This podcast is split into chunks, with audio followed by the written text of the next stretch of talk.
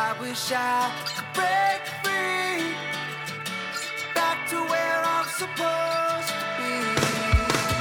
I wish I could break free back to where I'm supposed to be. Welcome back to the Signal to Noise podcast on ProSound Web, sponsored by Shure. My name is Michael Lawrence. I'm the technical editor of Live Sound International and ProSound Web. And as always, I'm joined by my extremely handsome co-host Chris Leonard. What's going on, Chris? What's up, man? How you doing? Doing good. I think I think Kyle is off working on getting our taco endorsement, and he's uh, he's been trucking around the the country, and he's just he's stopping at each uh, Del Taco, Taco Bell. Anyone who will listen, yeah, we'll get this taco sponsorship eventually. We will not. We will not back down. We'll get it. so, um, today our guest is my new friend, Mr. Shannon Slaton. I'm very excited to have him on the podcast today. Um, Shannon, my first exposure to Shannon was his book, Mixing a Musical, which you can get on Focal Press. Um, and he has, I'm going to just read you his bio off the back of the book because it's fantastic. Shannon Slaton designed the tours for Eros, Kiss Me Kate, Full Monty, the producers, Contact, Tap Dogs, Hairspray, Sweeney Todd, Wizard of Oz, and a chorus line. Broadway mixing includes A Christmas Carol, Jersey Boys, Dirty Rotten Scoundrels, Sweet Charity, The Drowsy Chaperone, Man of La Mancha, and on and on and on. There's Legally Blonde, there's Spring Awakening. Shannon was production sound on Phantom of the Opera for on Broadway for quite a while. And uh, I most recently got to go visit him on the national tour of Once on This Island and see the rig, and uh, we shared some nachos together. So, Shannon, thank you so much for being with us here, man. It's really great to have you. Yeah, absolutely. Glad to be here. This is fun. And you have a podcast uh, of your own, don't you? I do. I do. Who doesn't at this point, right? yeah. I, I have a podcast I do with my son who's 14. Um, we started it when he was 10, and it's called My Son the Dungeon Master, Nice. where, where uh, we play Dungeons and Dragons. Uh, in fact, I'm sitting in his room at our uh, podcast central right now at his little desk. Um, yeah, I do that. We have fun doing that. so we always like to start with, you know, um, where did you start in audio? How did you get to where you are now? What was your path like? Uh, okay, let's see. My path was basically I started out in going to college for theater. Um, didn't really think sound was where I was going to end up. Um, I liked to act. I liked doing, you know, directing and all that junk. And um, when I was a, I think a junior in college, we did a musical, and I was asked, "Hey, you're you, you're not good enough to be in the show." so why you don't a face? you You have a face for radio. and a voice for mixing. So I why don't you um why don't you mix this show? And I was like, sure, whatever. And so that was my first introduction. We did Sam Shepard's Mad Dog Blues, which is an LSD musical. It's kind of a trip. And I met this guy who'd never done a musical before. He was like, You're you're you know, the guy who does bar bands who has a sound some sound equipment and our college rented it and he's like, I don't know, there you go. So I um that's how I was introduced to it and I got into it more.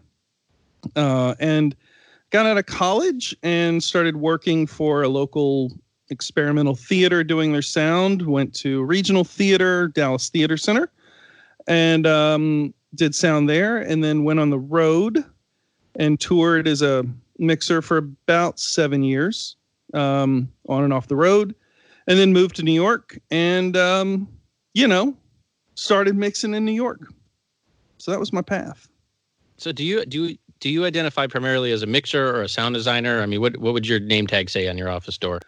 Um, it depended on where I was in my in my path. I guess at one point I was a, just a straight up mixer, and at a certain point I was a mixer slash designer. Uh, then a, I- so I, I go back and forth. I I mean, to me, I'm I'm a good sound designer in, in my head uh, because I'm a I'm a good mixer in my head, and I'm a good mixer because I'm a good designer. So they kind of go hand in hand. I don't think you can design musicals unless you're unless you've mixed musicals. So I don't think you have the um, full vocabulary. But that's my opinion. Um, so it yeah, it just depends. I would say right now I'm I'm a I'm pretty much both. I don't know. It it depends on.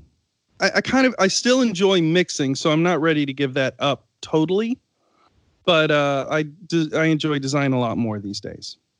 for for those who might not know Broadway theater world, what what would you define the role of a sound designer? I mean, I, mixer is, sounds kind of obvious. What, what what what's the role of a sound designer?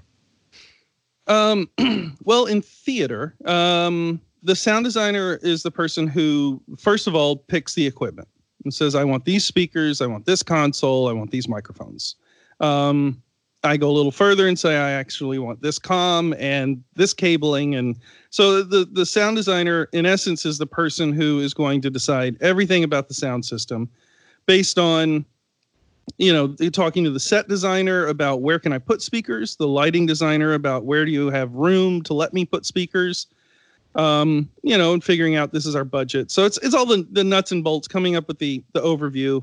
Um, and then talking to the director and knowing, okay, you know, in this in this like the once on this island, you know, we had uh, audience on stage and nowhere to hang speakers, but I was told we have no budget for it and there's nowhere to put speakers, but we have to have speakers somewhere so that the audience on stage can hear oh, and it also has to still be loaded in in the same eight hour day. And it was like, well, that's a that's a lot of things. So you know, as a sound designer, it was like, okay, I got to figure out how to make this happen, and I did. Um, so that's you know, to me, it's it's bringing together an artistic vision for what the director needs, what and and the monetary requirements that the producers have, and figuring out a sound system that works for that.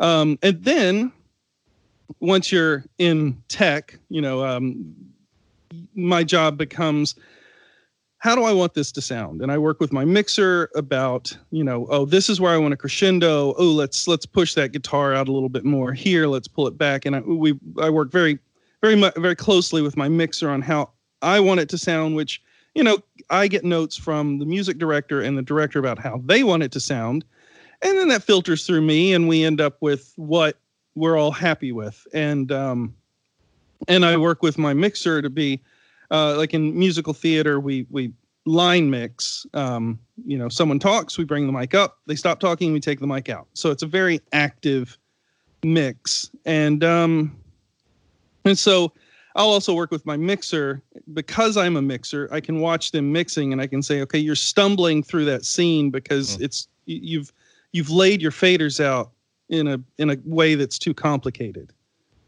Um, because you know, in in theater, we a show could have a hundred cues in it. The board's constantly changing, and so I'm I'm always looking at it saying, oh, there's an easier way to do that, and and uh, so that's kind of my job as a mixer. Oh, and then I build sound effects. You know, it's mu- I do musical theater mostly, so it's like okay, another dog bark and thunder cue. Cool. All right, done. My job is done as a sound designer.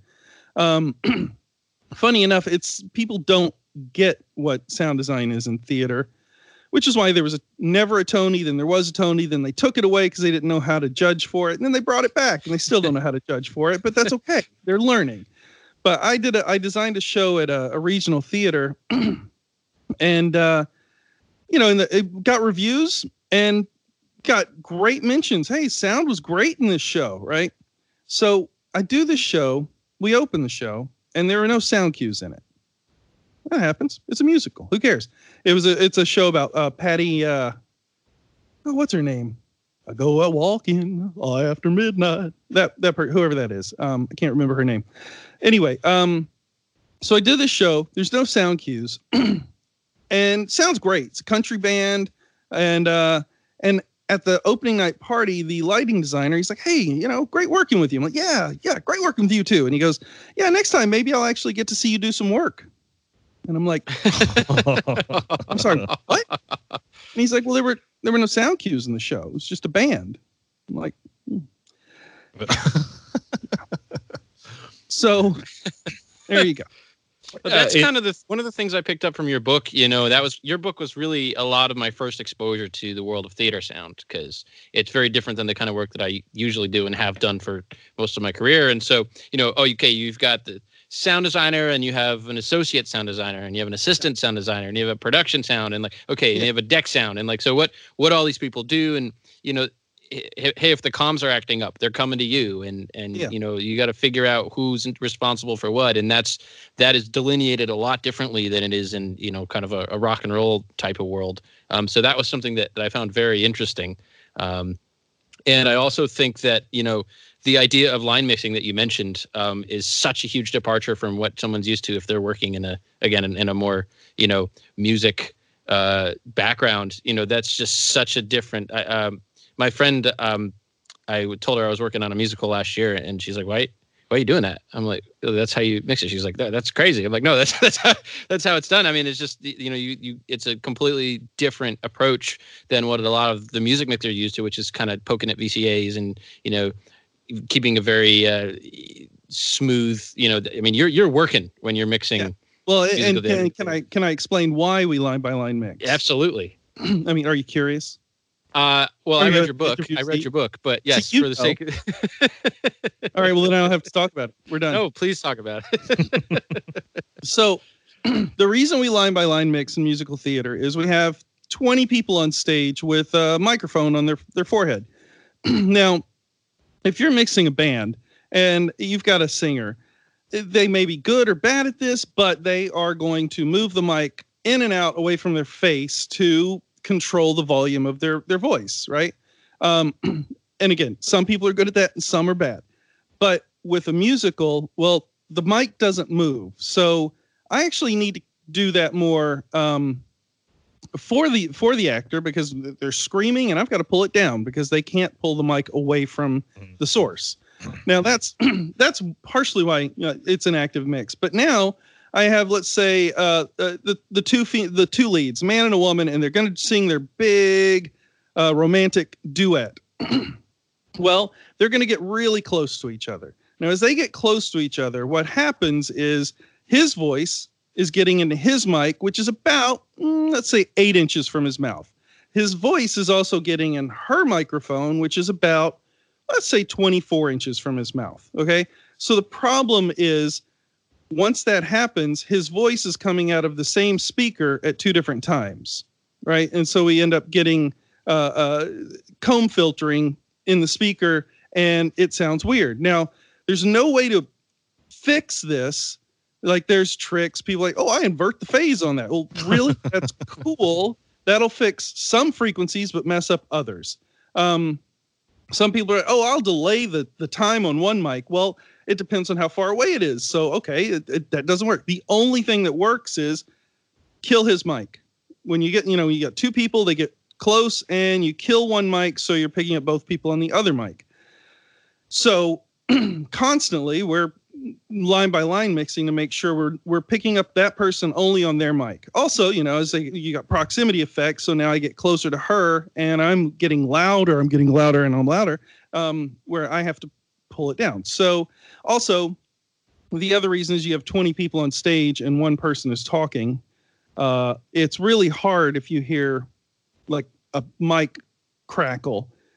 You, you have no clue. You're like, I got 20 open mics. I don't know you know but if you're like well i'm mixing along and i when i heard that i only had three mics open. So i know it's one of those three people and i can keep mixing and let my my deck sound person backstage know it's one of these three people. You've got time. Go listen at the rack. Figure it out and fix it. So that's why. When when you're when you're mixing um uh, multiple people on and off stage quick lines.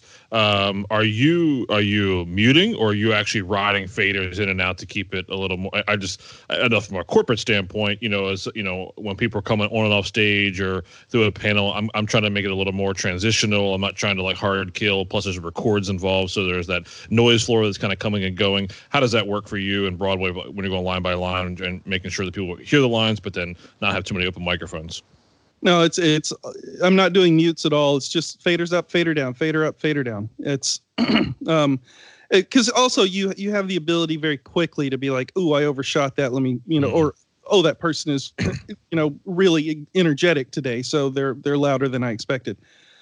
So uh, or it's an understudy or a cover so you know everything's always different. Um but yeah it's it's definitely just up and down up and down up and down. That's why uh, you know i'm i'm highly against the the term sound engineer in in theater um i'm not a sound engineer i i to me, that's designing breadboards and and soldering stuff Mm. and, and like. No, I'm a soundboard operator, and I'm very proud of it. I'm very good at moving faders up and down and hitting a button when I'm supposed to. That's that's what I'm good at. I'm I don't need to make that any fancier. And if you look at it in the playbill, I'm it's listed as I'm the soundboard operator. That's what I am. That's what I do. And I'm a mixer. I, I mix. I'm not I'm not engineering, in my opinion. If I a recording engineer, completely different. I think that makes total sense, and not in a you, you know soldering way, but more you're taking a time and you're engineering a sound in that way. I'm mixing, straight up mixing. So, Is there any is there any automation that's ever done? oh yeah, absolutely. To to what like what, what types of things are being automated versus what you're still manually doing by hand? I, I knew you've already talked about what you're doing by hand, but like so what what things are you uh, automating?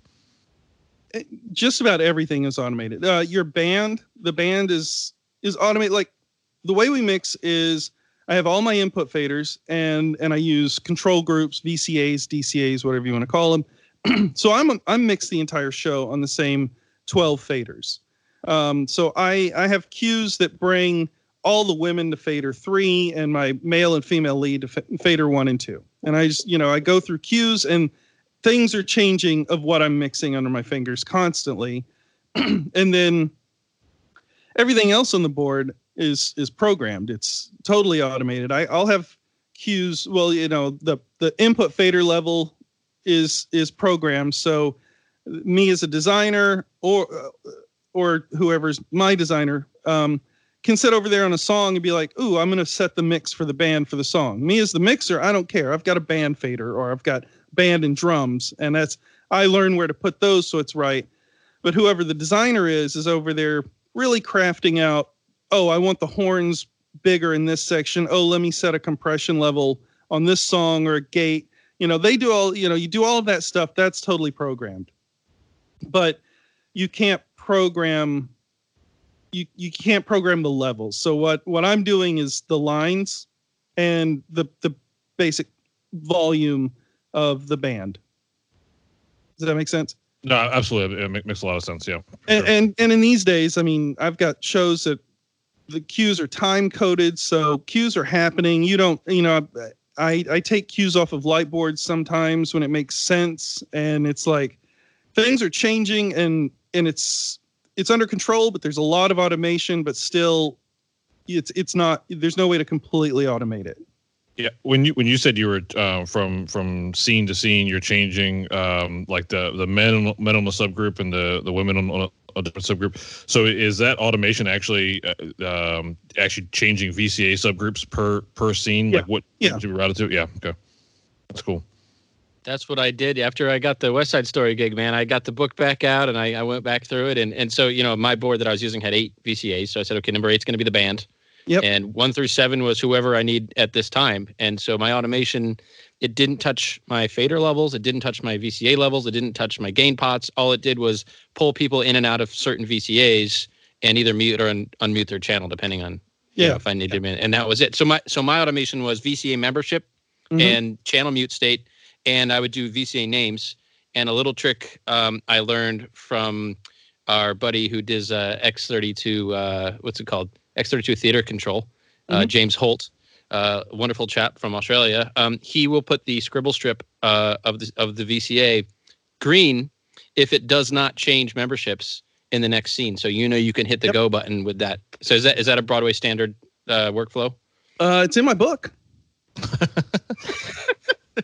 but no, it's not. I wouldn't say it's a standard. Um, it's a trick I learned from a, a friend of mine, Francis Ellers, who he would he would do a similar thing where maybe fader six was uh, was assigned for something that wasn't going to change, and he would um, either capitalize it, depending on what kind of console we had. It would be all caps, so you'd know, oh, this is good. He would Mhm. also do one where it would be all lowercase to let you know, hey, they're not they're not in this cue, but in the next cue, it's gonna be this thing. So I can sometimes you look over and be like, oh yeah, I need to preset that because we're gonna take the cue and then I'll start mixing on, you know, that fader. So, uh, what about um, spatial location um, and you know different parts of the stage? I imagine it has to do partially with what system you have to work with, but um, how how much of that has to do with your mix, you know, from from show to show? Are, I mean, are you are you creating that? And I guess and I, I maybe dove, dovetail this into what is maybe the future of maybe immersive Broadway? I don't know if that's already happening or if it's going to happen with some of these immersive systems, systems happening. Dude, immersive Broadway. I'm just saying, you know, it's. I mean, it's. It's. I don't know if it's already happening. About this immersive Broadway.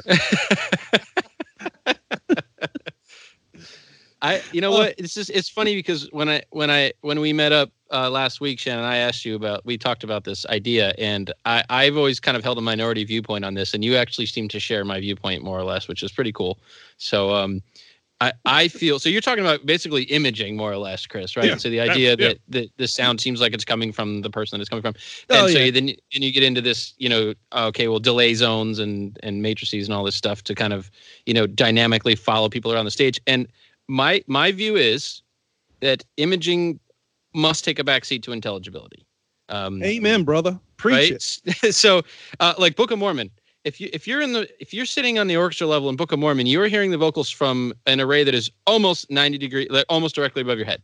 Mhm. Um, it is almost 90 degrees off from the stage. Um, So the imaging is that is not a natural imaging. However, it doesn't bother people because it's not it's not it's static. So you go like, oh, the sound's coming from up there, but you go. Yeah. I can hear every word, and your brain Yeah. quickly forgets about that, and you're into the show. And I will take that any day. Um, if Yeah. if if the intelligibility is not there, I'm not going to even start to worry about imaging. That's where I'm at. Yeah, yeah, I, and I'm right there with you. I, I uh, with with what you're talking about with uh, delay zones and and and lo- localizing voices. It's very, very, very popular. Um, that's it's cool trick, but I um, most of the shows I've worked on, we don't do that. Um, eh, very rarely, uh, you know. But um, I feel the same way. Like if if it's gonna hurt the intelligibility, forget about it. And I think most of the time it does because it's um, it's a hard thing to pull off. That's all. No, that, that, that makes sense. How um on the on the design side, how different is it designing a system for uh, you know a permanent install uh, versus or I, know they're all temporary, but you know a fixed location versus a touring system? How how different uh, is the design that goes into that? Uh, well, they're different, I guess. When you're doing a tour, you for me, I'm constantly thinking about you know what's the truck space we have and uh, how can we how can we make this you know to me it's like okay i know that they're going to have a show every night at 8 p.m they're going to start load in at you know 7 8 a.m they have to they have to be in and up. So for me a lot of it is like uh, it has to be a system that that loads in fast that is easy to troubleshoot and that sounds good. And um, it's like that old meter you know that there, there's a thing out there was like quality what is it? Quality time and great or something like that and you're like you can have two of these three you know? But um yeah doing a touring system for me is constantly thinking about how how can i make this easier to load in and and maintain a, a really good sound package at the end. Whereas when i'm doing a broadway show um i don't really care how long it takes or how big Right. it is. That it's we have plenty of time you know we're 20 minutes from the shop i designed a show where we were in yakima washington. Uh you need you know if i need if i forgot something in the shop well we'll have it to you tomorrow or the next day or maybe the next you know. But when i'm on broadway doing a show it's like we can have that to you by coffee. No big deal. Just drive that down. So it's a very different mentality when you're like we've got all the gear we need very close by and we have three weeks to load in a show so there's plenty of time to run as much cable as you want and you know and that's why when you, you with the immersive theater uh, not just uh, localization but i do think immersive theater is a is a thing because now we have enough time and the the equipment has developed so much that shows are have surround systems that are very impressive and i'm not always a big fan of surround for like gimmicky stuff but when it's um great reverbs and you know interesting stuff going on um i've heard some great shows that that are immersive in the sense the sound is just enveloping you it's not just coming from the stage and i'm for me I'm more impressed with that than like, ooh, it sounds like he's upstage left. Mm. I, I I recently took my girlfriend to see Phantom of the Opera because she had never seen it, which is a travesty to me. And we got to sit um, very close to the rear surrounds, which was a big treat for me because you can really get a good idea of what is going on with the surrounds and the band mix, the orchestra through those rear surrounds and the reverbs that are used in that show. You get these huge, huge orchestra tunes, and it was just kind of all around you. And it was really fantastic. yeah. Um, and you told me a cool story about when you were redoing the the the sound design for Phantom uh, when Mick came in and it was redone, and you had to kind of work around and, hang one speaker at a time because they, Yeah. they wouldn't shut the show down. yeah. Uh, Do you want me to elaborate on that a little? Absolutely, I'm a I'm a Yeah. huge Phantom buff. I'll I'll take anything you got, man. Yeah, so, uh, yeah. When I was uh, I was the uh, USS uh, production sound for that, so I loaded in the system, and we were doing. Um, we would come in at eight in the morning, and we'd hang like three under balcony speakers, and then clean up and go away. And we did this for about a month, and it's because they didn't want to cancel a show, and we couldn't work on the seventh day. So it was like, well, we can work four days a week. Actually, yeah, Monday, Tuesday, Thursday, and Friday, and um, and it took us about a month and we were when we were done we had a duplicate sound system it was, it was the craziest thing it was like okay every underback speaker has one right beside it okay? And the cable was run to it and it was plugged in at the speaker but then in the amp room which is tw 20 feet off the stage um, the cables were just all coiled up and tied because we couldn't remove the amps. We couldn't remove the racks until they were going to close for two days one show and then reopen. And um and so so we'd run all of this out and then the last couple of weeks of the this build i was like well we need to build a second mix position because we don't have time to build it in these 72 hours we're closed for. So by the end we had a, a like a 10 foot long cadac uh back house right and then right beside it we had a pm1d and a whole other sound system set up. And i thought it was kind of cool because i'm like you know once we did the switch there were people that sat in seats that had never seen the show from those seats other than a, a sound mixer like in in 20 years. Mm. and i thought that was kind of cool that like you're the first to ever see the show from this location. But so then yeah it was it was crazy. And we now my favorite part about this is um so we're doing this and before we started hanging these speakers uh, like every speaker in the theater from the original install was like powder coated to match the walls. And i, I go production manager i'm like hey before we hang these speakers should we should we powder coat them should we get them you know same color? And he's like no we don't have time just just we're fine. Just put them up. It's like all right cool. So we spent a month hanging these speakers.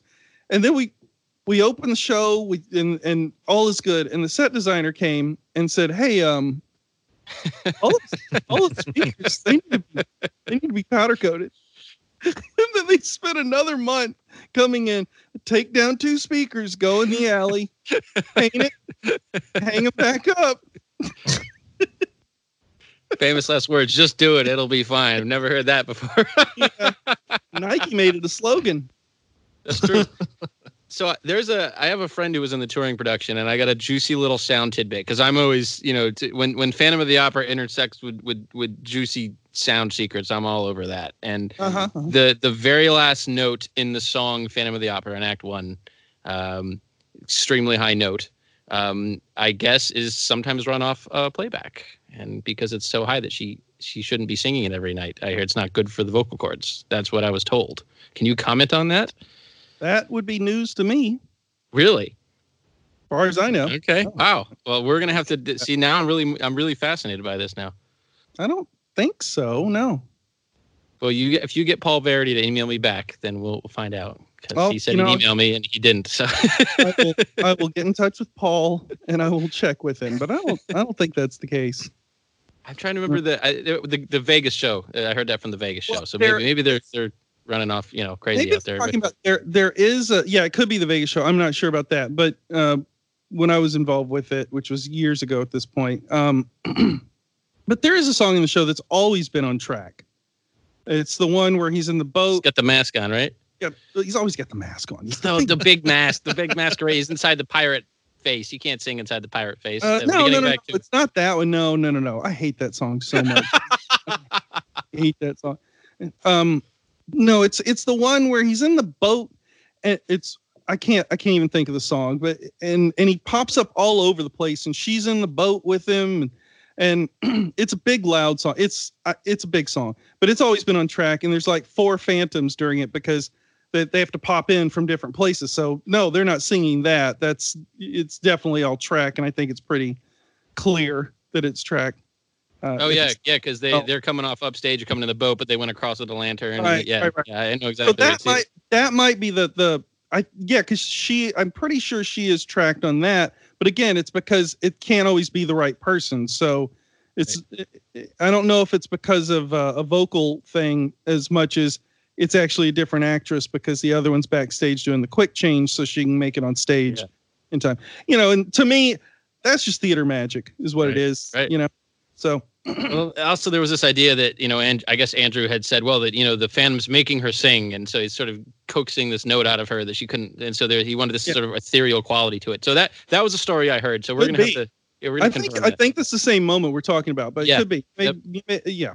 Anyway, I don't know. Well, there you go. There, I got my phantom. I got to scratch my phantom itch for the night. so, I, right, here- historical sound question here.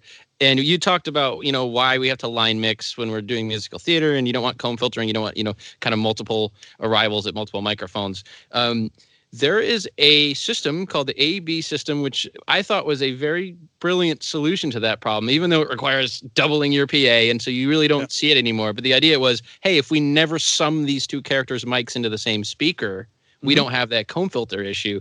And Mhm. I realize that it's it's it's kind of unwieldy by today's standards, but I just thought that was such a brilliant uh, idea. To uh, Martin Levan came up with that.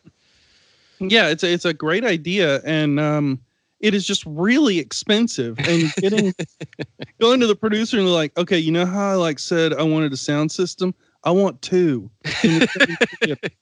okay, so that that makes it challenging, but it's it's very cool. I mixed uh, Jersey Boys, which was an AB system. Um, and uh, Julie Julie ran uh, Julie Sloan is the is, she was the main mixer. I was her sub. She's brilliant mixer. Um, she's doing Tina now. I think that's what they call it. It's about Tina Turner. Anyway, whatever it's yeah, called. yeah. So it's very different mixing on an AB system because you you can be sloppier. You don't have to, you know, nail every pickup because you're like, eh, it, you're not going to notice. Mhm. Um, you do hear a little bit, just m- more than anything, you hear proximity. You know, because you're like, cool, I can just leave both these mics open. Oh, he was really loud for a second, you know, because it's proximity. Mhm. But it definitely does do the trick, and it's pretty cool. yeah, it's it's it's one of those things that you know from a from an audio nerd perspective, I'm like that's a brilliant thing. And uh, I, I will reveal this because I, I actually skyped Martin and asked him about that because I was so fascinated with it, and he said he invented it by accident. he was doing um he said he was doing Carrie, which ran for five days. And Mhm. on Carrie, he had two systems. He had like a, a high powered, he called it the rock system for the big musical numbers. Then he had a quieter, it's supposed to sound more acoustic, and he had drivers that were not in cabinets and they were just loose to the air. He and they that. would switch all the inputs over uh, song to song. And he said one one scene came up and he had two faders up and he realized it didn't sound terrible. And he wondered why, and he realized he forgot to switch that mic over. So, Mhm. so then he designed it into aspects of love. Um, that was the first show that was kind of if you look up the AB system, that's what it said. Yeah, I think yeah. that's in your book too. Um, but he told me that it was actually an accident from the, the show prior, and I thought that was a little tidbit. And then he said, "I've never told anyone that before." So there we have it. awesome. Well, Uh, what about overall show volume? I imagine it could vary greatly based on genre, style of show. How do you go about deciding uh, how loud uh, a certain show should be? And, I, and I'd take quotation marks on loud because I know that's perception based, but you get the idea. Dude, I'm I, I'm for loud as you can make it, man. Balls to the wall. Let's go. I, you know what? I learned that subtlety is lost on a lot of people. Is you know it? what I mean? Yeah, Huh. yeah. So, so I mean, so like you're you're well, once on this island, I think is a great example. Like that was a that I was not struggling to hear any lines. That was that was a a really healthy level show. It was it was it wasn't too loud, but it was loud. I'm like, yeah, no one's struggling to hear these lines. And I think I think that's the you know that's the goal really. People are coming to hear the Yeah. story. And Mm-hmm. my thing is artistic considerations being what they are. If people can't hear the story, they can't tell what's going on because they didn't understand the dialogue. I mean, you've Yeah. just wasted their time, and and so that has to be the prime consideration to me. Yeah, yeah, yeah. Well, I'm for me. That's that's how I got in this business. But everyone told me, you know, words are the king. That's it. That's that's all that really matters. Um, and I was kidding. Not really for really loud shows, but unless they're warranted, you know. I mean, some shows today, they they just are. You know, and that's Mhm. what people want. Like I saw Mean Girls. That's a big loud show, but everyone loves it because that's what it is. And um, but you know, you do something like Man of La Mancha. No, no, no one wants to hear an acoustic guitar that loud. You know, it's like no, it's it's a soft, quiet little musical. So um, it's really dependent on the show. You know, it's like you get into a show and you're like, this is the volume of this show. You can feel it. You know, it's like Mhm. Uh, I designed when I designed Full Monty. I I'm mixing a song or my mixer's doing a song and and uh, and it was it it's a it's it's a rock musical. So there was a song. It's like uh, um, it it was a big loud song, and the song was actually Big Black Man. It's a pretty funny song, and um, and the producer came over to me. and He's like, I think that's a little loud. Can you turn it down? I'm like, well, it's an empty theater right now, so it's extra loud. Get you know, get two thousand people in here, and it's gonna quiet down. But yeah, we'll we'll pull it down. And so he pulled the show down, and he and I was like, I you know, I told him I said I think this is the volume of the show. It just you know, producers sometimes are like, if it's too loud, people are gonna ask for their money back. And I'm like, Mm. I think this is what it's supposed to be. He's like, no, turn it down. I'm like, all right, we'll turn it down. And he comes back over like 15, 20 minutes later, and he's like, you were right. Turn it back up. you know, because it's so weird where you're like, yeah, this is where the show lives, and you and you turn the volume down, and you're like, now the it's like the air just goes out of the room. It's just like it gets boring, and you're like, it's and it's not even about struggling. You can, sometimes you can still hear what they're saying, but it's like it's just not interesting. You know, it, it, it loses something. And then at the, in the same at the same time, I saw, um, you know, I've seen some shows um, where it's like, no, that is definitely too loud because I'm shutting down. My ears are closing up. I'm not having a good time. This is just loud. Um, yeah, so it, it's hard. It's it's really about the show. It's yeah, they the show determines the volume. you you said something really interesting there that, that I know you cover in your book, and I also read David Collison's book about the history of, of theater sound, and um, there's something that he mentions too, which is you know everyone everyone in theater has two jobs, um, their job and sound designer, right? So everyone everyone's got this this idea of Right. their input of what the sound should be, and so um, that can be a pretty difficult thing to deal with to kind of stand your ground and you know try to explain to people that maybe don't have all the context why a thing was done a certain way. How do, how do you deal with that? Well, I, I, to me, I, I tell all my mixers that our job, plain and simple, has nothing to do with volume. Our job is to make people laugh, cry, clap, and stop clapping. That's Mm. it. So if I'm doing a song and and you know there's a funny line and I didn't I didn't make sure that line was heard, I don't hear the laughter, I didn't do my job, right? Mm. There's there are songs where it ends and they start clapping and the director wants them to stop clapping when this next thing happens. It's my job to make sure it's at the right level to cue the audience. That's it. We're moving on. Right? And they stop clapping. And it's also my job to know the emotion of a song and be like, okay, this song has to start small, build a little bit, you know, it comes back down, builds a little bit more, it comes back down, and you do it right, and then you crescendo, and the, the goosebumps happen, and everyone's crying. And that's like, that's it. I don't, I don't, was it 94 dB, 86? I don't know, but it was right because, Right. you know, they laughed, they cried, they clapped, and they shut Right. up. And you know, there's one more related topic that I really want to mention before before we have to go, and it's this idea that you know, for some reason, a lot of people feel that amplified sound is unnatural in the theater. Heck yeah. yeah. Um, and and I think my answer to that is is similar to to a view that that Bob McCarthy has Bob McCarthy has written about in, in the past, and other people have written about in the past. And if you don't mic people, they have to do fundamentally unnatural things for the audience to hear them. They have to project, and their dynamic range shrinks, and everything gets really loud, and their diction gets, you know, unnatural. And as soon as you put an unnatural sound reinforcement system in play, this person can now behave in a natural fashion. And so I think if that's done right, the idea that there's a system sort of goes to the wayside and you can sort of just now you've just established a conduit where you now can have a natural performance that people can hear. And I, I'll take that every time. Yeah. And and that with that point and also something you said earlier, which goes back to um, localization and delay time changing and all that stuff, is I think I said this to you when we met in Utica. Is like uh, to me, every sound system's imperfect. And everything we do in musical theater is imperfect. It's by its very nature, it's imperfect. It's unnatural because we're amplifying them. It's imperfect because they're wearing a hat and the microphone will never sound as good as it really you know when you when you listen to a demo of the mic you're like that is a good sounding mic yeah that ain't happening on stage because we're working with like hey sorry they're wearing a mask what do you want me to do it's the phantom so you know there are there are things that make whatever we're doing imperfect the speaker couldn't go exactly where we wanted it to so it's close but it's not perfect and and and you know eqing a, a system and tuning a room that's subjective. I think it sounds great. Someone else is like, that sounds terrible. So, so what, um, you know, what we do is by its very nature, not perfect.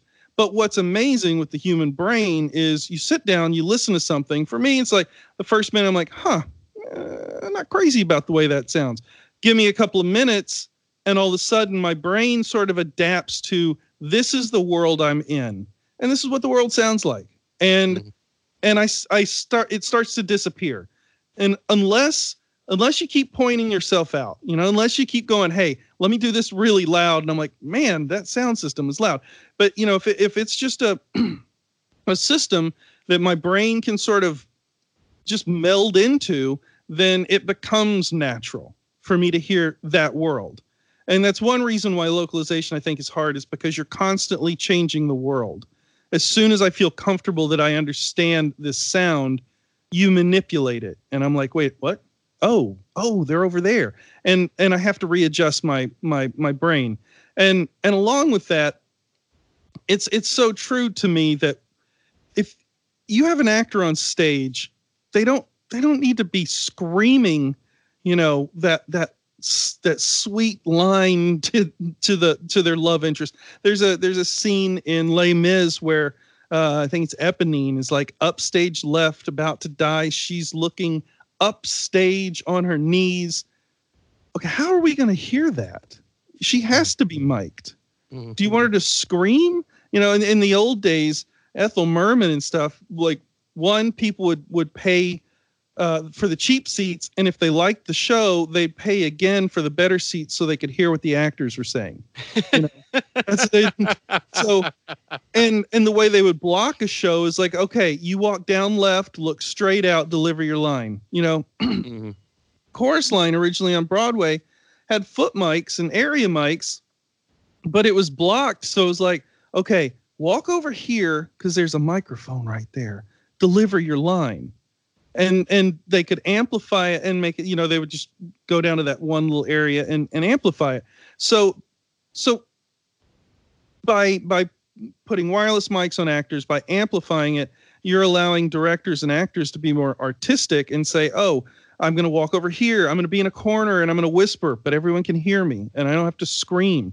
Um, now on the in the reverse when i mixed uh, man of la mancha um, the the moment that just to me, I'm not a real mixer unless I'm crying at some point in the show. That's just me.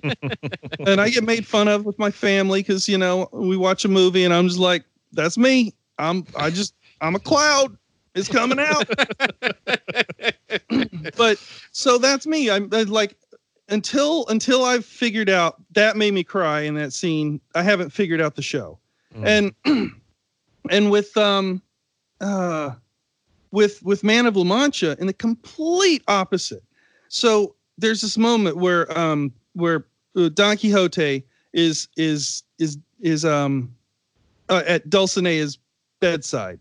And and she she's about to die and he's singing the song Dulcinea Dulcinea uh, whatever whatever he's singing something about that something about Dulcinea. Anyway so he's singing this song and you know the band is a little big and we're amplifying it. And as he gets to the end of the song, we start pulling it down and pulling it down lower and pulling it down lower. And the last like verse of the song, we just dumped everything. And it was all acoustic.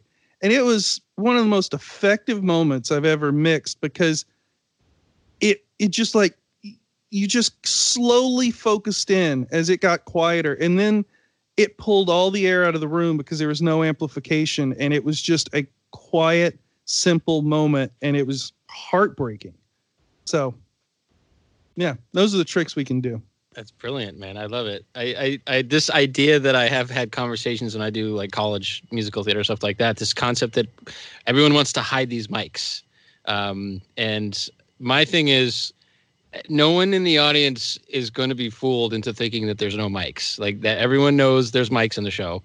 Um, and so I think you have to be careful because you can get into situations where the mic placement becomes so contrived that it just starts to sound really bad.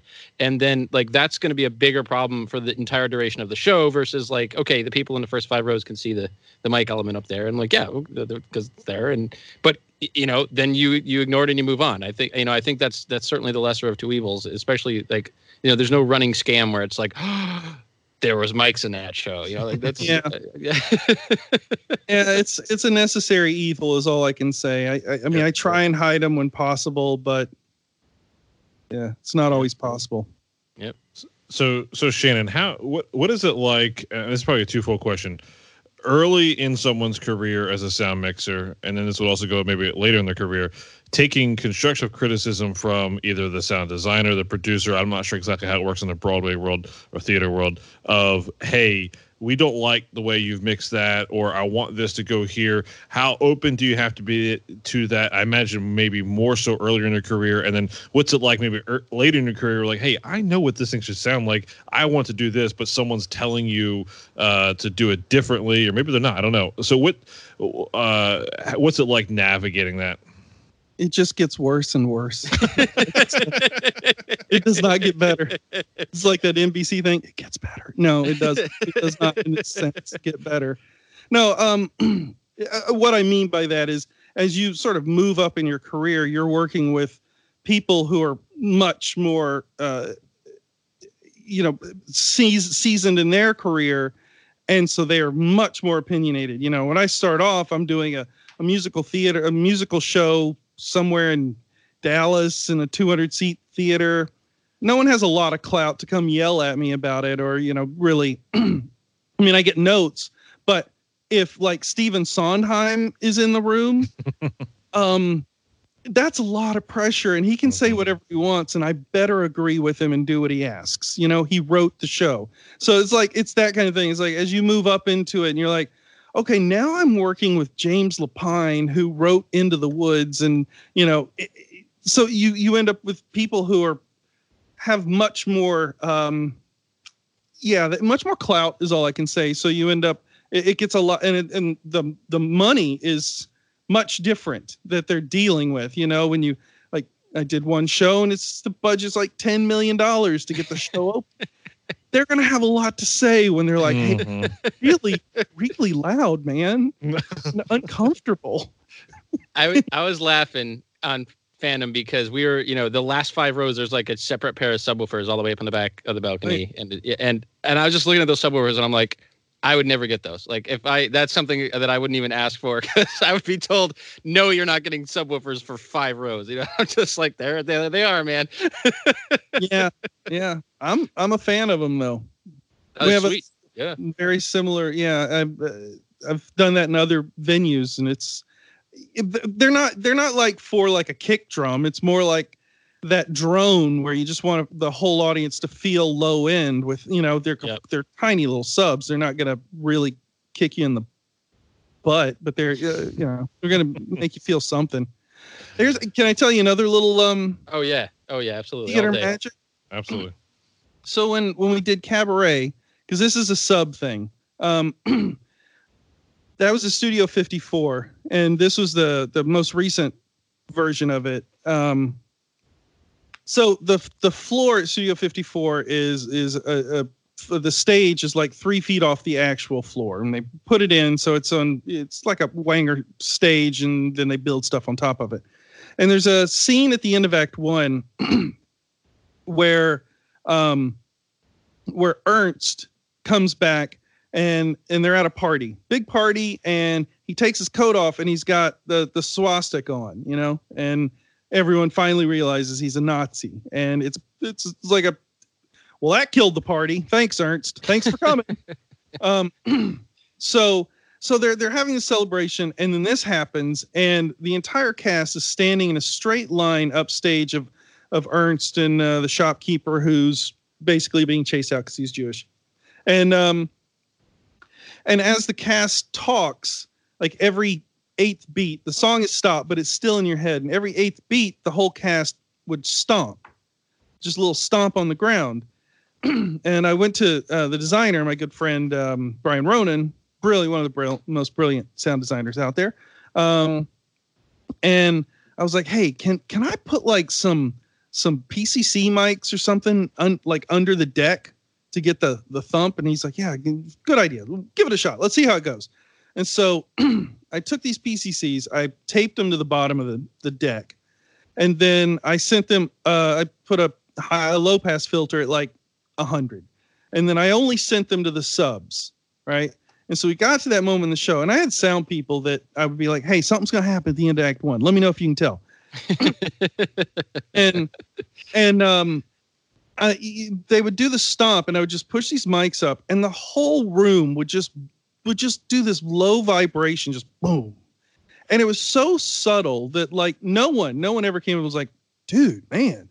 But I can tell you, not having them on versus having them on, it was an enormous difference. It was like it made you uncomfortable and you didn't know why. You know, it was just this moment where you're just like, oh, icky. And that, you know, so the, the rear surrounds were really important to that because it's like, it was just everywhere. Mm. Anyway. Well, that's and I awesome. cried. I cried. Shannon, thank you. Thank you so much for your time. And this has just been an absolute pleasure to have you here. We really appreciate it. Um, anyone that's listening that's interested in what Shannon's been talking about, check out his book, Mixing a Musical Broadway Theatrical Sound Techniques. It is a fantastic book. Um, it occupies a very special spot on my bookshelf, and I refer to it regularly. So check that out. Um, and uh, we want everyone to, you know, hit us up, signal number two noise podcast at gmail.com with your thoughts, with your questions. Uh, you can make fun of Kyle for not being with us this week. Um, ask him about the taco status. And Shannon, once again, thank you so much, man. Yeah, thanks for having me.